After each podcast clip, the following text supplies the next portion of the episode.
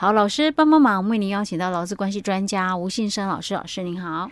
嘉惠你好，听众朋友大家好。好，老师，今天我们继续来谈有关于那个以及考试就业以及考试的这个第第几题啊？第四题啊，哦、嗯，跟第五题一起把它讲完了。对，OK。好，那我们接下来看一下第四题的一个部分哦。嗯、那第四题就要来谈有关这个身心障碍这个。权益的一个保障法哦，身保法的一个相关规定哦，所以他也直接告诉你的哦，我就要考三十五条跟三十三条。哦，题目里面都讲出来对，直接就跟你讲我要考哪两条了哦。好，那他第一个就先提到哦，这个该法规哦，未经许可的话哦，就不可以提供哦这个。身心障碍者哦，就业服务哦，那请你依照三十五条来规定哦，来回答哦，民间哦单位哦有哪两种的途径哦才能够提供身心障碍者的这个就业服务？我怎么听不太懂他这个题目在讲什么？他这该法规就指的是身心障碍者权益保障法嘛？对，三十五条的规定，他未经许可不得提供身心障碍者就业服务。嗯。所以它有相关规定啊，哦，嗯、就是说你一定要经过许可哦，你才可以，你才可以提供身心障碍者就业服务。对对对，哦，所以在三十五条里面哦，其实它有提到了，就我们的这个主管机关哦，那他为了要提供这个三十三条的这个职业训练，就那个身心障碍者的就业训练跟这个就业法哦，还有前条的庇护性的这个就业服务，要推动来设立哦下列机构，有三个机构哦。职训机构，嗯，哦，那就服机构跟庇护工厂。是。哦，那我们现在其实外面有很多的庇护工厂哦，那这个是我们的当地主管机关，他要去推动来设立这些东西。哦。三十五条最主要是先讲这个哦，是，所以这个还不是我们的答案，这个还不是我们的答案，因为我在想说，它不是两种途径嘛，跟这种三个机构好像不太一样，没有关系，对，然后第第二项就提到，前项各款机构哦。可以单独或综合来设立哦。那机构设立，因为这个业务的一个必要，那使用所需的这个基地哦为公有的哦，所以公家的地啦哦。那得经这个该公有地基管理机关同意之后，无偿使用哦。就他可以用公有地，哎，对对，只要经过同意就可以用哦。这也不是我们的答案，哎，对，无偿使用哦。对，那第三项就提到了，就是第一项的这个私立。职业训练机构，或者是就业服务机构，庇护工厂，所以讲私立喽，哦，讲私立的哦，那应该要向当地的这个主管机关哦来申请设立许可哦，那经过发给这个许可证之后，才可以来提供服务哦，那也跟我们题目没关系，呃，因为我们题目是讲说哦那个。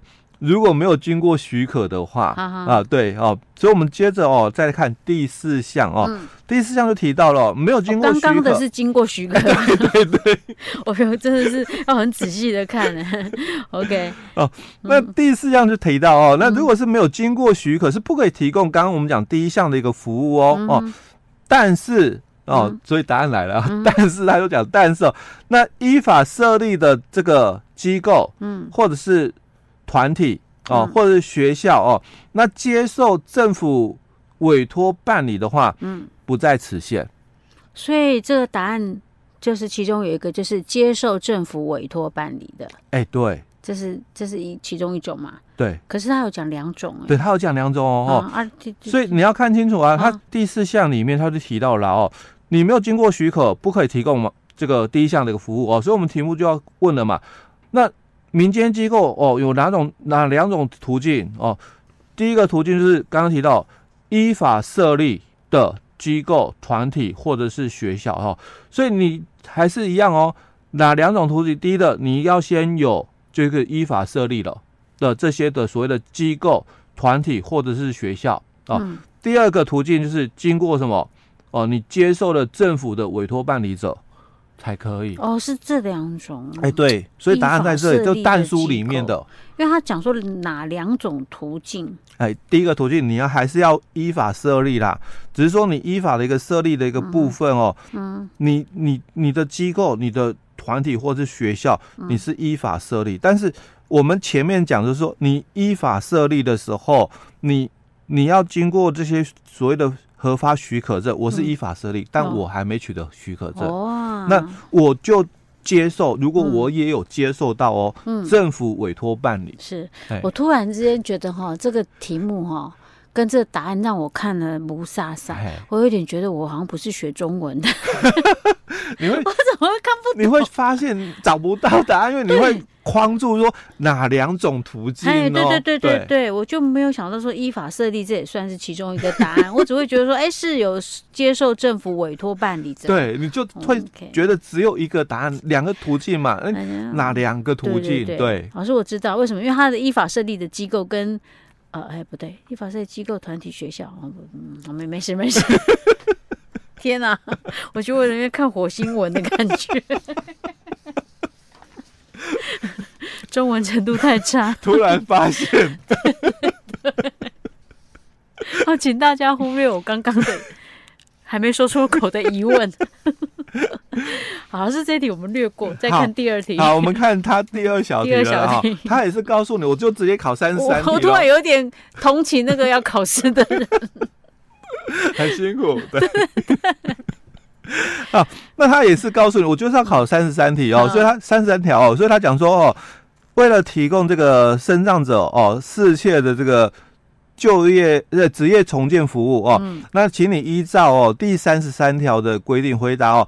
是哪一种专业人员与身心障碍者哦订定个别化职业重建服务计划哦？那我们看三十三条里面法规哦，他就谈到哦，说各级劳工主管机关应参考身心障碍者的就业意愿哦，由职业重建个案管理员来评估他的能力与需求，来。订定适切的个别化职业重建服务计划哦，并结合相关资源来提供职业重建服务。那必要时可以委托民间团体哦来办理。所以这答案就是职业重建个案管理员。对。那如果他是相关的，就是我们主管机关的那个人员的话哦。其实对他来讲，这就是我的工作。哦，哎，啊，我就直接可以写答案了。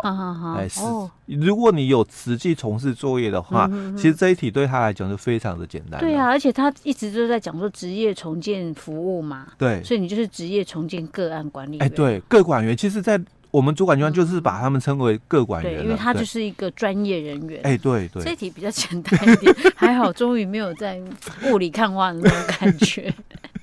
好了，是我们赶快进入到第五题。好，那我们来看一下第五题的一个部分哦。那他就谈到这公司哦是做这个，我们现在换另外一题喽。哎，对，第五题哦哦，那他就提到这个 A 公司哦是制造医疗器材这个行业哦，那他有聘雇员工两百零一人哦。那因为市场的一个环境的关系哦，还有 COVID-19 的一个部分嘛，所以他就被指定了叫做。国家团队哦，就是制造那个被征用的，对对对哦，所以蛮实务的哦，因为我们对最近就是刚好是 COVID-19 嘛，那先前是做口罩嘛哦，最近是做那个做试剂，哎，对对对，没错哦，所以他说他是那个国家团队之一了哦，那随时要因应哦哦各种的突发的一个状况哦，那可以来调遣老公哦处理相关事务。那为什么要特别去强调这一段？哦？就是因为他有什么？加班时数的问题吗？欸、对他，因为是国家团队嘛，所以你可能会有什么天灾事变、突发事件这些突发状况的一个问题哦，哦，所以他才会提到随时要应对什么不同的突发事件的一个部分哦。是，那来调派员工要处理相关的一个业务哦，所以请你依照劳动法规哦回答下列的一个问题。其实是考劳基法喽。哎、欸，对，劳基法终于我们比较熟悉。哎、欸，对，哎、欸，第一小题他就是考这个了，哦，所以他也告诉你。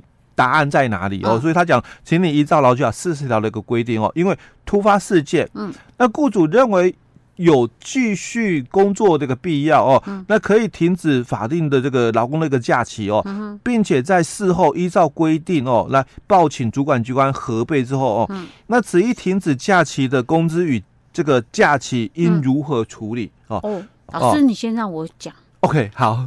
我我都还没看答案哦。哦，对，好，我看看我可不可以答得出来。嗯、就是工资的话，当然就是要算一日所得。呃、可是法规不考试不可以这样回答，哦、不能这样回答。哎，对，我先简单回答法律术语的回答。我没办法用法律术语。老师，我先不用法律术语，我没办法用法律术语，我只要实际的知道就好了。然后呢，假期要补休一天，嗯，天灾事变嘛，对不对？对对对，我记得突发事状况，我记得是这样子，就是除了有加班费之外，对，然后再来就是那个还有多一日补休。啊，我我看到答案了，加倍发给。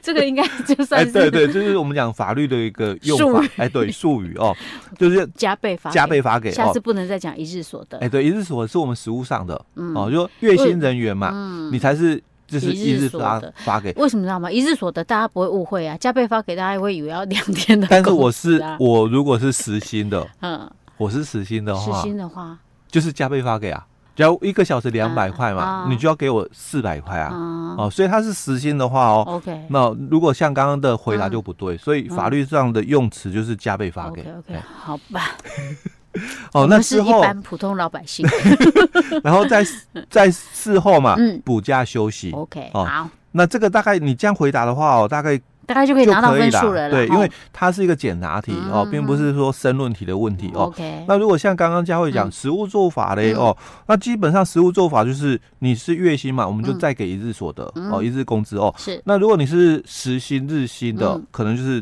double，嗯。哦，加倍发给哦。是。那除了这个再补假一天，这补假的这一天哦，哦，你必须在次日马上就执行哦。那原则上可以允许。哦，你们协商之后，原则上可以让你七天里面补休完毕。OK，但是绝对排除用钱解决。OK，不能说我另外再发钱给你。不行，以前的话就有说，哎，那我是不是就给三天的钱？因为有些时候什么天天灾事变、突发状况，你就是可能那段时间都很需要那个，你拿时间给你休息。对对对，哦，那以前是这样作业了，但现在法规又不行了。对哦，所以才会有这样考试出来哦。再来第二小题哦，就提到，那如果是依据哦劳工退休条例三十五条的规定哦，那这个公司经过工会或劳资会同意之后，那是否哦可以哦用这个书面的一个方式哦来选择哦你要保年金哦的这个劳工哦，那你的这个投保符合这个保险法规的这个规定哦，这个年金保险可不可以用那个书面来去选？因为题目里面就很清楚告诉你，我员工两百零一人哦。那因为我们当初劳工退休金条例里面就提到了，假如你的员工是呃两百人以上的话，嗯，公司嘛，你们就可以怎样选择个人账户制啊？我们提交到劳保局个人账户，嗯，或者是我们去参加买那个保险公司的。年金保险。哦，有这样子的哎，对，哦，这个我这个我就搞不太清楚，因为大多数的公司哦哦还是走什么个人个人就好了，你就不用说哎，如果我跳槽新公司哦，两百人以下。哦，那这样我怎么办？哎，对，这样就那如果啦，我可能跳槽也是更大一点的公司，嗯，哦，他走个人账户制哦。哦，那如果我跳槽公司也是走年金，嗯，可是买的是另外一家公司，那就麻烦了。还不如就是个人账户就比较哎，对，所以大多数的公司哦，后来都啊个人账户比较多了哦，哦，所以这个是第二小题要问说可不可以啦哦，但当然我们法规里面哦，他就讲哦，用书面哦来选择哦这个投保这个年金保险的劳工哦，那这个是可以的哦。OK，好。那第三条题就，请你依照各资法的一个相关规定哦，任举两项哦。那 A 公司的员工哦，就个人资料哦，依法规的这个规定哦，那可以行使哪些权利哦？不可以哦，就是预先抛弃或者是以特约这个限制哦。哦，你不可以预先抛弃或者以特约限制的哦。嗯，就它有五种，第一个哦，查阅或者是请求这个阅览哦。那第二个就提到请求自给哦，复制。的一个部分哦，第三个哦，请求哦补充或者是更正哦，那第四个哦就提到请求停止哦收集跟这个处理还有利用哦，那第五个就提到请求删除哦，那这个是在他法规里面他讲到，那你就列举哦两种就好哦，哎，OK，这是个人资料部分，不可以预先抛弃跟特约限定，对，有这几几样，对，OK，好，老师，我们今天讲到这儿喽，嗯。